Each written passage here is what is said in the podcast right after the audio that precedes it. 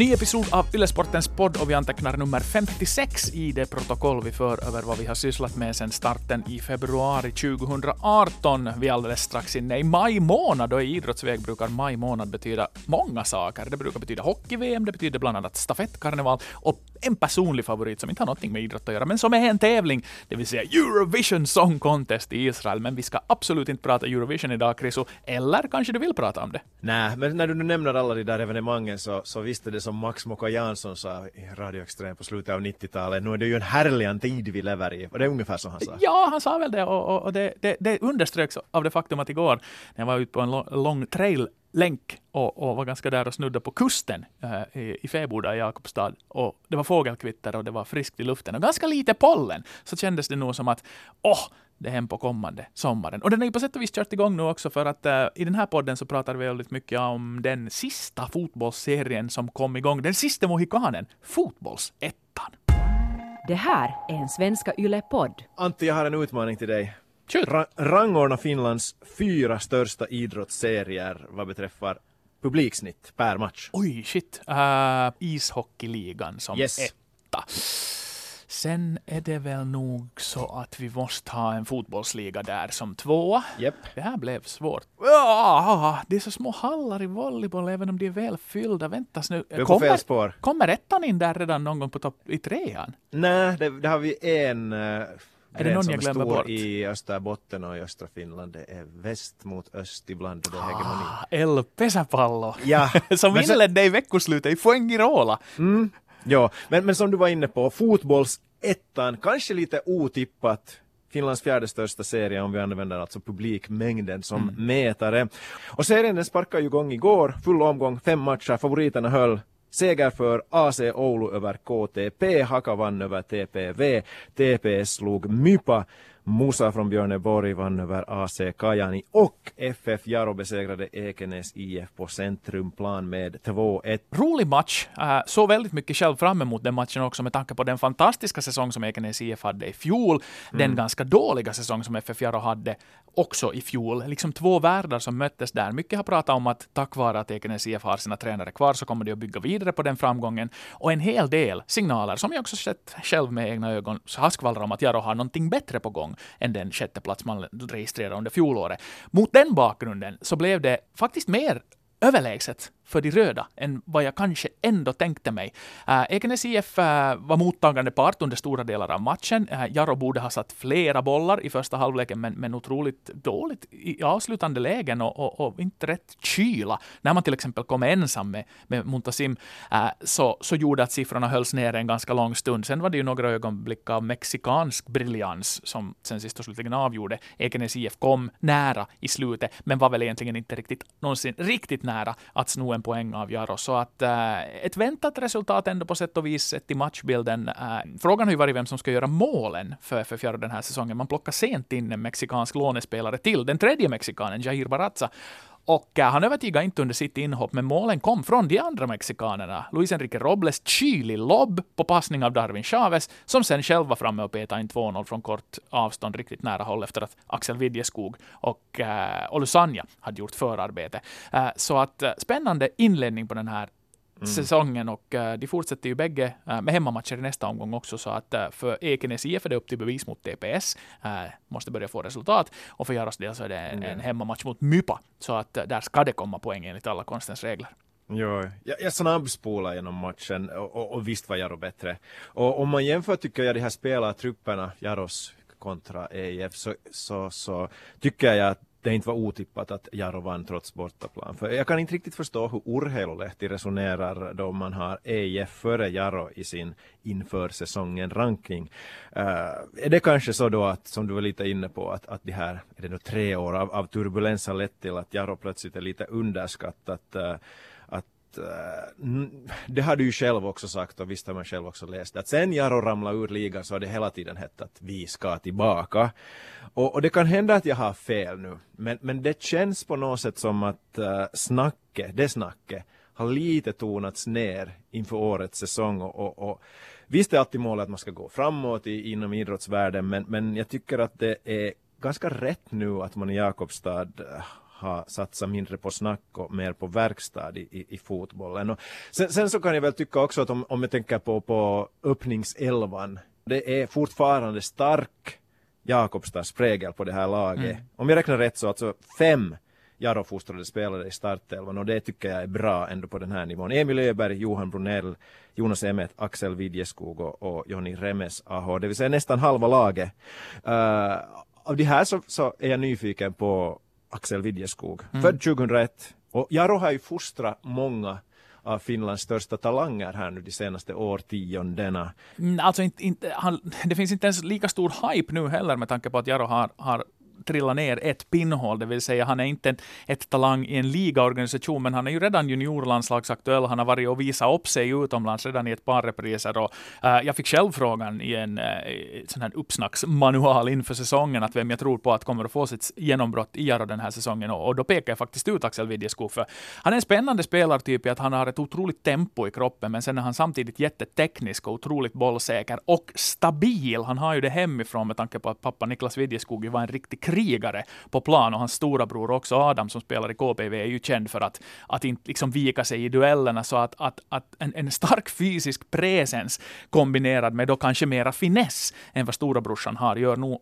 honom för mig som en intressant spelare. Och hur det än går för eh, Jarro den här säsongen så förutspådde jag då också i det uppsnacket att, att han i sin utveckling kommer att hoppa över ligan äh, som, som mellansteg, äh, oberoende hur det går. Jag tror att hans, hans framtid ligger faktiskt utomlands och den ambitionsnivån tror jag man inom familjen har haft också, att han ska, han ska längre fram. Äh, så att jag tror faktiskt att Axel Widjeskog kan bli ett, ett riktigt, riktigt utropstecken i ettan den här säsongen. Men det är precis som du säger, det finns en stark lokal prägel i det här laget. Kryddat då med killar från Guyana, tre dudes från Mexiko och så vidare. Du har en kenyan där också, som var oerhört stabil han också, Anthony Dafa på mittfältet. Så att det är någonstans där, där, där man ska skapa grunden för någonting och, och, det är intressant att du lyfter upp just det här att, att man kanske har tonat ner snacket och kanske annorlunda harmoni i det hela. För att de där tre åren som man strävar tillbaka, vi ska tillbaka, det kändes sådär krampaktigt. Och sådär att eh, de där fornstora dagarna ska komma tillbaka. Det ska de inte. Uh, det är lite kravfriare nu under Tjecko och äh, Portin. Uh, inte så att, precis som du säger, att inte man skulle ha en hög ambitionsnivå och gå in för att vinna varje match. Men det är inte lika spänt. Man har kanske accepterat att man inte längre är det där tidigare ligalaget, utan att man kan faktiskt vara ett riktigt bra lag i division 1 och på en ny bas, på en ny grund, på ett nytt sätt bygga upp någonting som på lång sikt sen kan ge en ligastatus tillbaka. Men jag kan inte låta bli nu när du säger sådär att, att uh ställa dig mot väggen ändå för att, för att å ena sidan så säger du att det är lite kravfritt men å andra sidan så, att det fin- så upplever jag att du talar om att det finns goda saker som är på gång. Så, så var lägger Jakobstadsfansen ribban? Var lägger Jarro ribban? Var, var, var landar Jarro den här säsongen? Den där sloganen Vi ska tillbaka kommer ju ursprungligen från ett plakat som fansen vevade upp. Jag tror till och med att det var kanske Viktor Enbacka som i dagsläget är aktiv inom medierna i Sverige, som, som stod och höll upp det där plakatet. Han var medieansvarig i Jaro i tiderna. Det vill säga när SJK tog sitt FM-guld och Jaro strittade ut, allt det här hände i en och samma match, så, så, så blev det liksom det där bestående intrycket från det raset, det kollapset, det vill säga de föll ut, men vi ska tillbaka. Den ambitionsnivån finns nog hela tiden. Sen finns det kanske en annorlunda realism som präglar det hela nu, med tanke på också med vad som har hänt KPV under den här ligastarten. Det vill säga att, att mm. det är nu inte så bara att åka upp dit och spela för att eh, KPV var ett riktigt bra lag under fjolåret i division 1. Det var Helsingfors IFK också. Men gästas var det ändå känns som att de kommer att få det svettigt i ligan i år. De här klubbarna som vi nu tänker här, AC Oulu, TPS, hisslag, Jaro samma sak, KPV kanske i värsta fall hisslag på gång också lever i den där gråa zonen mitt emellan, att man vet inte riktigt om man kan bli ett etablerat ligalag eller om man ska vara ett bra lag i division 1. Publikmässigt, resursmässigt och så vidare, så är det skitsamma, egentligen. Det är samma människor som kommer på matchen och du kommer aldrig att locka 3 500 på hemmamatcher i Jakobstad fast de skulle spela i ligan. Eventuellt om de skulle spela om guld, men det är utopi. Det vill säga, alla i Jakobstad upplever att Jaro har en plats i ligan. Jaro ska vara ett ligalag, för där har vi alltid varit. Nå ja, smaksak, men äh, det fanns ju också år fram till 1989 som, som, som Jaro var bara stadens lag. Det laget som spelar fotboll i staden, där man spelade. Så att äh, kravnivån äh, finns kvar. Styrelsen, spelarna allihopa vill upp till ligan, men äh, det, det känns inte lika krampaktigt mm. som förr. Att det liksom ett sådant måste, att det måste ske nu. Man hade ju en treårsplan när man får lur. Och de tre åren har gått. Ja. Jag upplever nog när jag tittar på truppen och, och inte minst efter den här 2-1-segern, man ska kanske inte dra allt för långt gående slutsatser, men, men jag ser nog Jaro som en väldigt stark utmanare till mm. tätpositionerna, det vill säga platserna 1 och 2, det vill säga de platser som är värda någonting. Ja. Första platsen ger ju avancemang och den, den som blir tvåa får, får kvalspela. Uh, Jaro, uh, så, så jag tycker att Emil Öberg är en, en bra målvakt för division 1 och mm. sen tycker jag också att backlinjen uh, ser stabil ut. Så att, så att det finns goda tecken där. Men uh, vi måste ju också ta tjuren vid hornet. Uh, eh, en FF Jaro-supporter skämde ut sig totalt i matchen mot Ekenäs IF, blev utslängd från arenan på grund av rasistiska rop. Var ska vi börja nysta upp det här? Ja, alltså det, det, är ju, du, du säger ju, det är ju där liksom pudelns kärna är, det som händer. Uh, det är så otroligt mycket som går rätt i eftermäle av det här. Det är väldigt starkt agerat av en domare som har tagit tjuren vid hornen tidigare också. Uh, det finns ett protokoll för hur man agerar när det här händer. Uh, det vill säga matchen avbryts kort. Uh, han tar ett snack med kaptenerna, uh, förmedlar informationen vidare till lagledningen. Och så tar också Jaro väldigt tydligt tag i det här och väldigt öppet via lagledaren går och kontaktar mm. supporterna där uh, Erik Fors, som också uttalar sig på Ylesportens webbsidor, berättar tydligt vad som händer, det vill säga att den här personen avlägsnas därifrån. Och sen sköter Jaro det ganska smidigt också om man tänker att det här är någon form av kriskommunikation, att föreningen tar ett kraftigt ställningstagande efter incidenten uh, och fördömer alla former av rasism. Så att, att på det viset går ju allting rätt till. Den enda stora missen, det stora felet i den här situationen gör, den, så görs ju av den där ena idioten som, som vräker ur ja. sig uh, ovett. Uh, det som jag däremot inte är helt bombsäker på att skulle hända är det som matchens huvuddomare uh, sa att vilken annan domare i Finland som helst skulle agera precis så här för att det finns i deras handlingsplan. De, de har poängterat inför säsongen att hur, hur man agerar. Jag är inte så säker på det, uh, men jag hoppas att så är fallet. Det vill säga mm. att, att uh, det tas i med krafttag och faktiskt ageras varje gång. Ja, jag kan inte låta bli annat än att hålla med dig om att, att allting sköttes efter att den här tönten har, har ropat vad han har ropat så, så är fullständigt prickfritt. Sen, sen det som återstår i min värld är väl frågan att vad, vad händer nu? För den här rasisten han som ropade här ska bestraffas. Mm. Personligen tycker jag till och med att, att han kunde portas från Jaros matcher eller från fotbollsmatcher på livstid. Bara mm. för att statuera exempel. Mm. Sen får han ju dessutom leva med skammen. Uh, sen har jag läst också på, på till exempel Fotisforum att, att borde, och frågan har ställts, att borde också Jaro bestraffas här som klubb. Och för åtminstone så skulle det ju ge åskådarna på alla arenor något att fundera på. Ropar du något rasistiskt så lider också klubben. Vilket i sin tur gör att, att kanske den övriga publiken skulle kunna reagera blixtsnabbt på övertramp. Uh, min åsikt i den här frågan är kanske att uh, Jaro eller någon annan klubb i ett snarlikt läge inte ska bestraffas för den första förseelsen. Mm. Framförallt då det handlar bara om en enda tönt. Uh, först sen om man ser ett mönster så tycker jag att förbundet ska och bör reagera. Om vi talar i fotbollstermer så skulle jag nu ge en muntlig varning.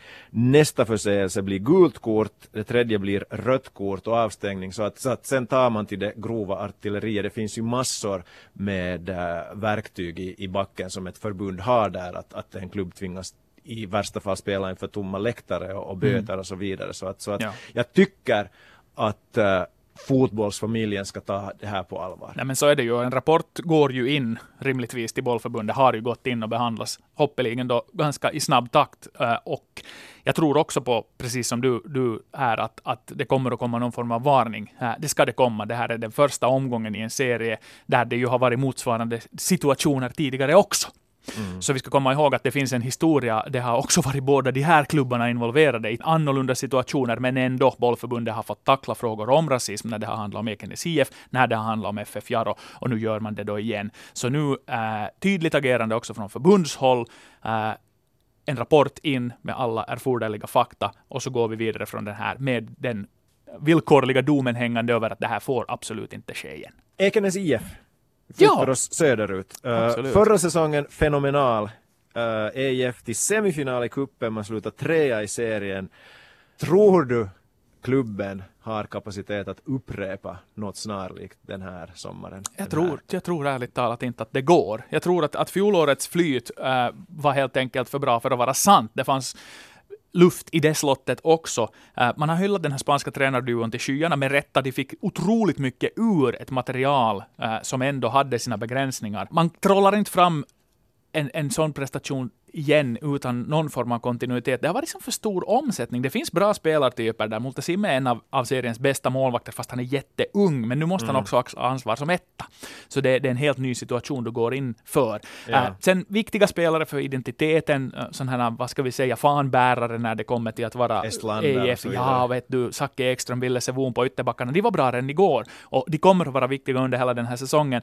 Men det har byggts så himla sent. Det har kommit in spelare på löpande band. Var det till och med mig i någon presskonferens där man intervjuar spelare, äh, jag tyckte jag hörde äh, Yle Västnyland prata med dem, så, så liksom ännu under den dagen när man snackade upp säsongen så hade det kommit nya spelare till, och tränarduon kom ju också väldigt sent till Finland äh, liksom återvände till jobbet. Så att det har varit bråttom, det har varit turbulent och det här allting skvallrar om att det kan vara svårt att upprepa bragden. Inte gick det ju bra i kuppen i år heller, eller i träningsmatcherna. Det, fanns in, det finns liksom inga signaler i luften just nu som skvallrar om att till exempel det här Urheilulettis tips om att bara Ekenäs IF i relation till Jaro skulle vara ovanför dem. Jag har dem på nedre halvan faktiskt i mitt förhandstips, uh, just med tanke på allt det som har hänt. Jo, när, när du började säga om, om, om de här profilerna och så vidare så trodde jag att du skulle tala om, om sådana som har flyttat bort, alltså Islander har ju slutat den här ah, okay. mångåriga ledartypen. Uh, Jakob Bouchoue Atte Sifon och så vidare, mm. inte, inte längre där heller. Jag tycker att Ekenäs IF hade den perfekta säsongen i fjol. Mm. En dipp uh, i september ja, i och för sig, men annars ja. Ja, ja, ja, ja, men, men lyssna på va, hur jag resonerar. Ja. Uh, Cupäventyret, semifinal, uh, kombinerat med det här om att drömmen om ligan hela tiden levde. Mm. Så det är någonstans idealet för en klubb som Ekenäs IF.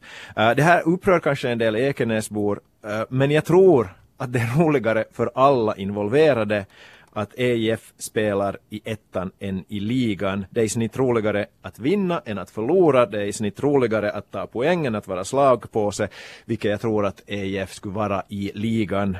Uh, lägg sen till alla krav på infrastruktur och, mm. och arenor och så vidare så, så Ekenäs IF i fotbollsligan i, i den finländska fotbollens finrum. Det är nog en jättesvårlöst ekvation och, och, frågan är inte som du var lite inne på om inte Jaro är lite redan i ett snarlikt läge. Mm. Så, så, allt det här sagt så det är ju en heder till Ekenäs fotbollen att EIF etablerat sig som ett, ett stabilt division 1-lag Finlands fjärde största idrottsserie på åtminstone om man tittar på, på publiksiffror som vi sa inledningsvis. Uh, och jag håller helt med dig, jag tror inte att EIF når liknande höjder i år. Mm. Mittbacksparet Akpini, Vielma, visst var det de ja. två. Så tyckte jag att såg ganska flaxiga ut mot Jaro. Och sen, sen lite samma fråga som kring Jaro, att vem, vem ska göra mål för Ekenäs IF? Eh, och, och sen har man, precis som han har, som, som äh, jag var inne på, som man har tappat nyckelspelare.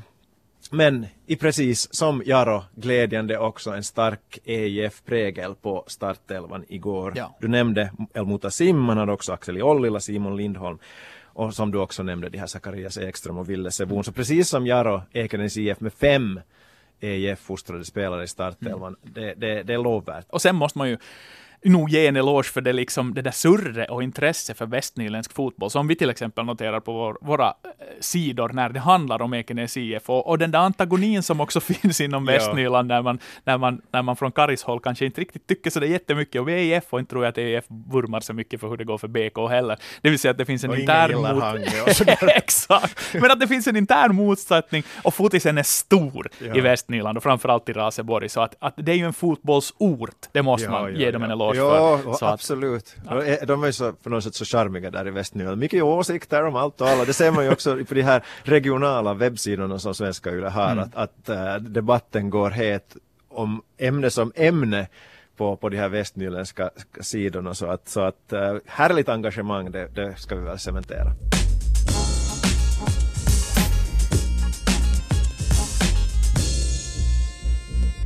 Kort ännu om ettans äh, övriga fält för att äh, vi har pratat nu äh, till lust och leda om Ekenäs IF och FF Jaro, men åtta andra lag återstår där. Väldigt många pekar ut AC Oulu som en favorit till direktavancemang i ligans, eller seriens egen enkät, så var det 31 procent som trodde på att de stiger.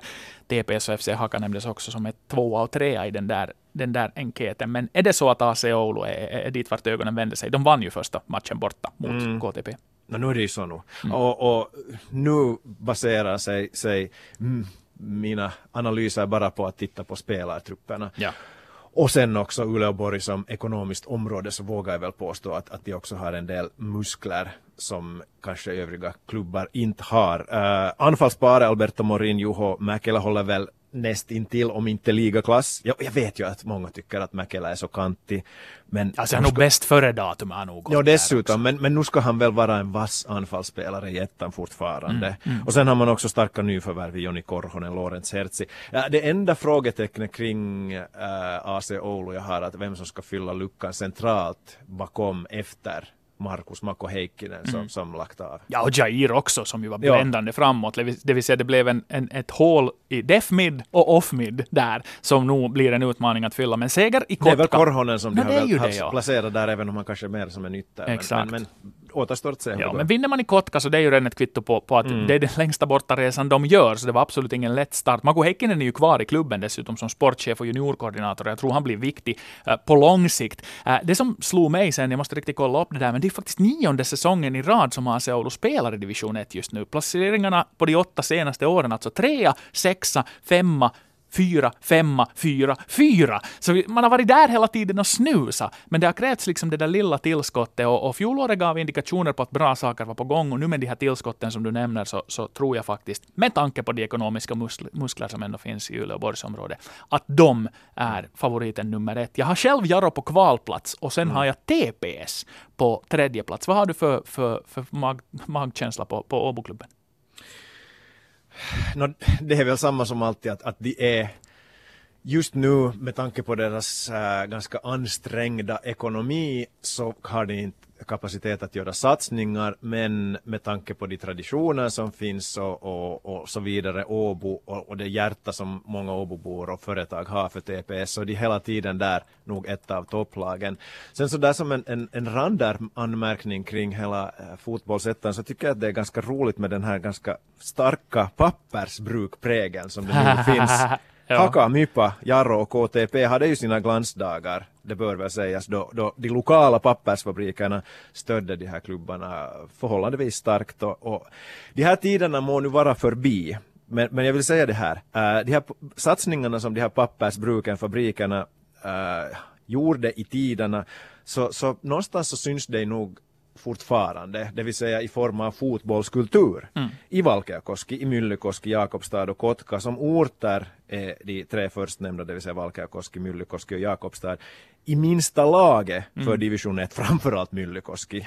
Ja. Uh, men, men de här orterna så, så har så pass starka fotbollstraditioner att man, man boxas i en, en lite högre viktklass än man kanske annars skulle ha kapacitet till. Mm, där skulle ju vara kemi också att kasta in i den ekvationen. Mm. Där luktar det ju också väldigt mycket cellulosa, men det är ju en, det är en tragisk historia i sig tillsammans med Jyväskylä, en gigantisk idrottsstad som nu försvinner från kartan. Men TPS är ju en idrottsstad. Uh, de står på bättre grund när de trillar ut den här gången än vad de gjorde senast. Däremot är ju Laurikainen nu ersatt av Pikkarainen. Uh, jag har en liten bild av honom som en ganska pragmatisk och trist tränare, men jag har gladeligen fel. Där finns en stomme med Rähmönen, eh, Mäkital och Virtanen, bröderna Radecki och, och sen Ääritalo längst fram, som gör att, att det finns jättemycket kunnande och rutin. Och sen har ju TPS äh, eh, en, en riktigt bra juniororganisation och får upp spelare på löpande band. Så att visst ska de vara där också. Så topptrion för mig är nog AC Oulu, äh, Jarro och TPS och KTP och Hakado som utmanare gamla pappersbruksstaden där. Finaste arenan i landet för övrigt nästan, tycker jag personligen, Tehtaan Kenta.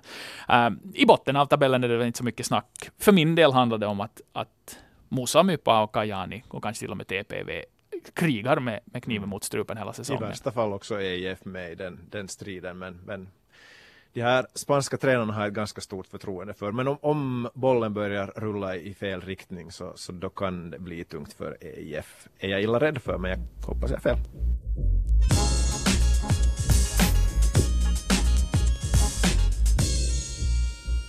Vi avslutar podden med två lite öppna frågor. Antti, du får öppna Thanks. spelet. Jag blev lite osäker på om jag hade ställt den här frågan förr, men jag ställde den ändå för det var så roligt att titta på Formel 1 i veckoslutet. Det gick vägen för Valtteri Bottas. Uh, äh, 21 tävlingar i, i kalendern just nu. På 21 banor kör man. Man har kört på många banor genom åren också. Vilken är din favorit Formel 1-bana? No, åtminstone inte Monaco. Jag förstår att det, det finns kvar på programmet för att det, det finns så mycket glamour ja, och pengar. historia ja, runt omkring det.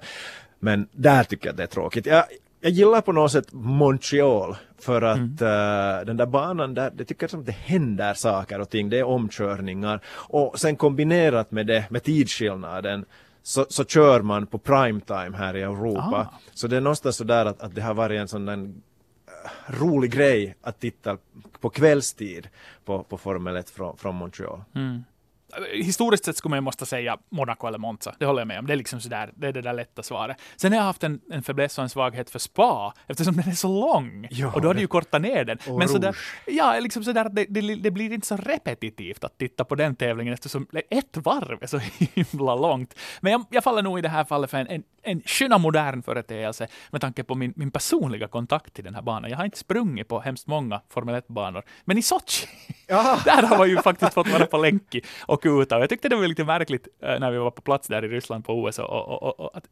fridens namn hade lagat så här breda banor och, och asfaltera och, och, det här är ju helt absurt. Tills då sportchef Johan Portin, vill jag minnas, upplyste mig om att det här ska bli en Formel 1-bana. ja. Jaha! Så nej, jag tycker den är häftig. Och de förlängde ja. ju kontraktet dessutom för ett par år sedan så att man kör i Sochi åtminstone fram till 2025. Och det är ju som lite att titta på det man ser hur bilarna kör, att ah, där har jag varit, där har jag varit, där har jag varit. Därför tycker jag om Sochi. Ja, och därför gillar ju många också Monaco, för att det, det, där har jag varit, där är den där chikanen. Ja, där är, min, där är min kämpe, om man är en rik finlandssvensk. Hej, jag avslutar med en ishockeyfråga, eller en dubbel sån. Kort först, äh, vem vinner ligaguldet, Kärpat eller HPK? Jag skulle ju så gärna ändå känna att det är HPK. Mm, jag säger Kärpat. Äh, men en, en oerhört underhållande finalserie bör väl Det verkar vara det, ja. ja. Faktiskt. Uh, no, sen VM i ishockey närmar sig. Från de här två finallagen, Kärpät och HPK, vilka spelare tror du att kommer att finnas i, i Lejonens VM-trupp? Uh, oj, det här funderar jag på. Avslöjar du först, utan att säga något namn, hur många har du? För jag har, jag har fem. fem och en halv. uh, Kärpät, Jani Hakanpää, Veini Vehviläinen och Rasmus Kupari. Okej, okay. uh, jag har Veini Vehviläinen, Jani Hakanpää och Ville Leskinen. Ah, Lesep, alright. Och sen har jag den här halvan i Kärpät så plockar jag faktiskt, e- e- eller liksom det skulle i det här läget, när truppen ser ut som de gör och om de här ledargestalterna och NHL-erfarenheten lyser med sin frånvaro, så, så ställde jag mig frågan, det här kan du svara bättre på, än, men, men, men skulle inte en Jussi Jokinen kunna vara någonting för ett sånt här VM-lag ändå? Han har varit dålig tycker jag okay. i hela slutspelet. och så, så, tanken förstår jag, men jag tycker att det har varit funnits bättre spelare redan i den här finalserien så att nej, han har, skulle förstås ha sitt specialkunnande i powerplay och har kommit med ledarskap så att... Okej, okay, men då petar, vi, då petar vi honom. Yes. Äh, från HPK, två namn. Mm. Teemu Turunen, Emil Larmi. Samma, samma jag. Och jag har en, jag har en, bub ja. jag har en bubblare i Petteri Nikkilä. Han har varit, tycker jag, sanslöst bra på sin backposition, men det är hård konkurrens. Alltså, som vi var inne på var det förra veckan, så, så Finlands backbesättning ser helt okej okay ut i ett mm. annat mm. ganska namnlöst och anonymt finländskt lag, så som det ser ut just nu. Och, och det roliga tycker jag här är också sådär uh, ur finlandssvensk tvåspråkigt perspektiv att, att det känns ju sannolikt att vi åtminstone har en, om inte flera, spelare i VM-truppen som, som kan ge intervjuer på svenska. Ja, så Hakanpää, Kevin Lankinen och Juho Olkinuora uh, i, på målvaktspositionen. Någon del av dem tror jag med i VM-truppen och så får vi ju se hur det går med Tony Sund. Uh, Jukka Jalonen har ju här under, under årens lopp, eller då har man tidigare var, var förbundskapten, så, så plocka med alltid då och då någon lite överraskande spelare. Mm. Sist och slutligen, Leo Komarov gjorde ju sin VM-debut som en väldigt otippad spelare för, för många herrans år sedan. Ja. Kan Tony Sund göra detsamma? Jag tror Jukka Jalonen måste ha någon sån här perversion för Muik. Ja. eller så har någon i Muik en hållhake på honom, vad vet jag. Hey, Chris, vi ska, eller hur, prata jättemycket hockey-VM nästa vecka. Bara uteslutande totalt massivt uppsnack inför hockey-VM.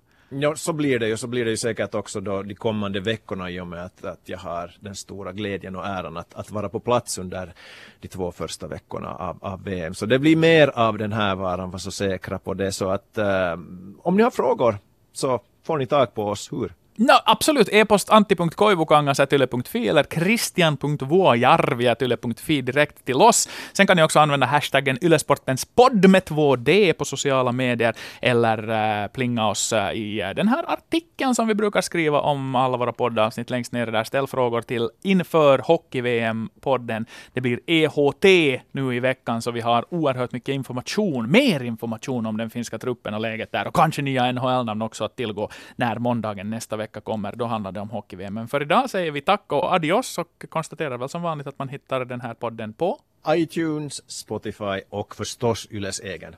Arena.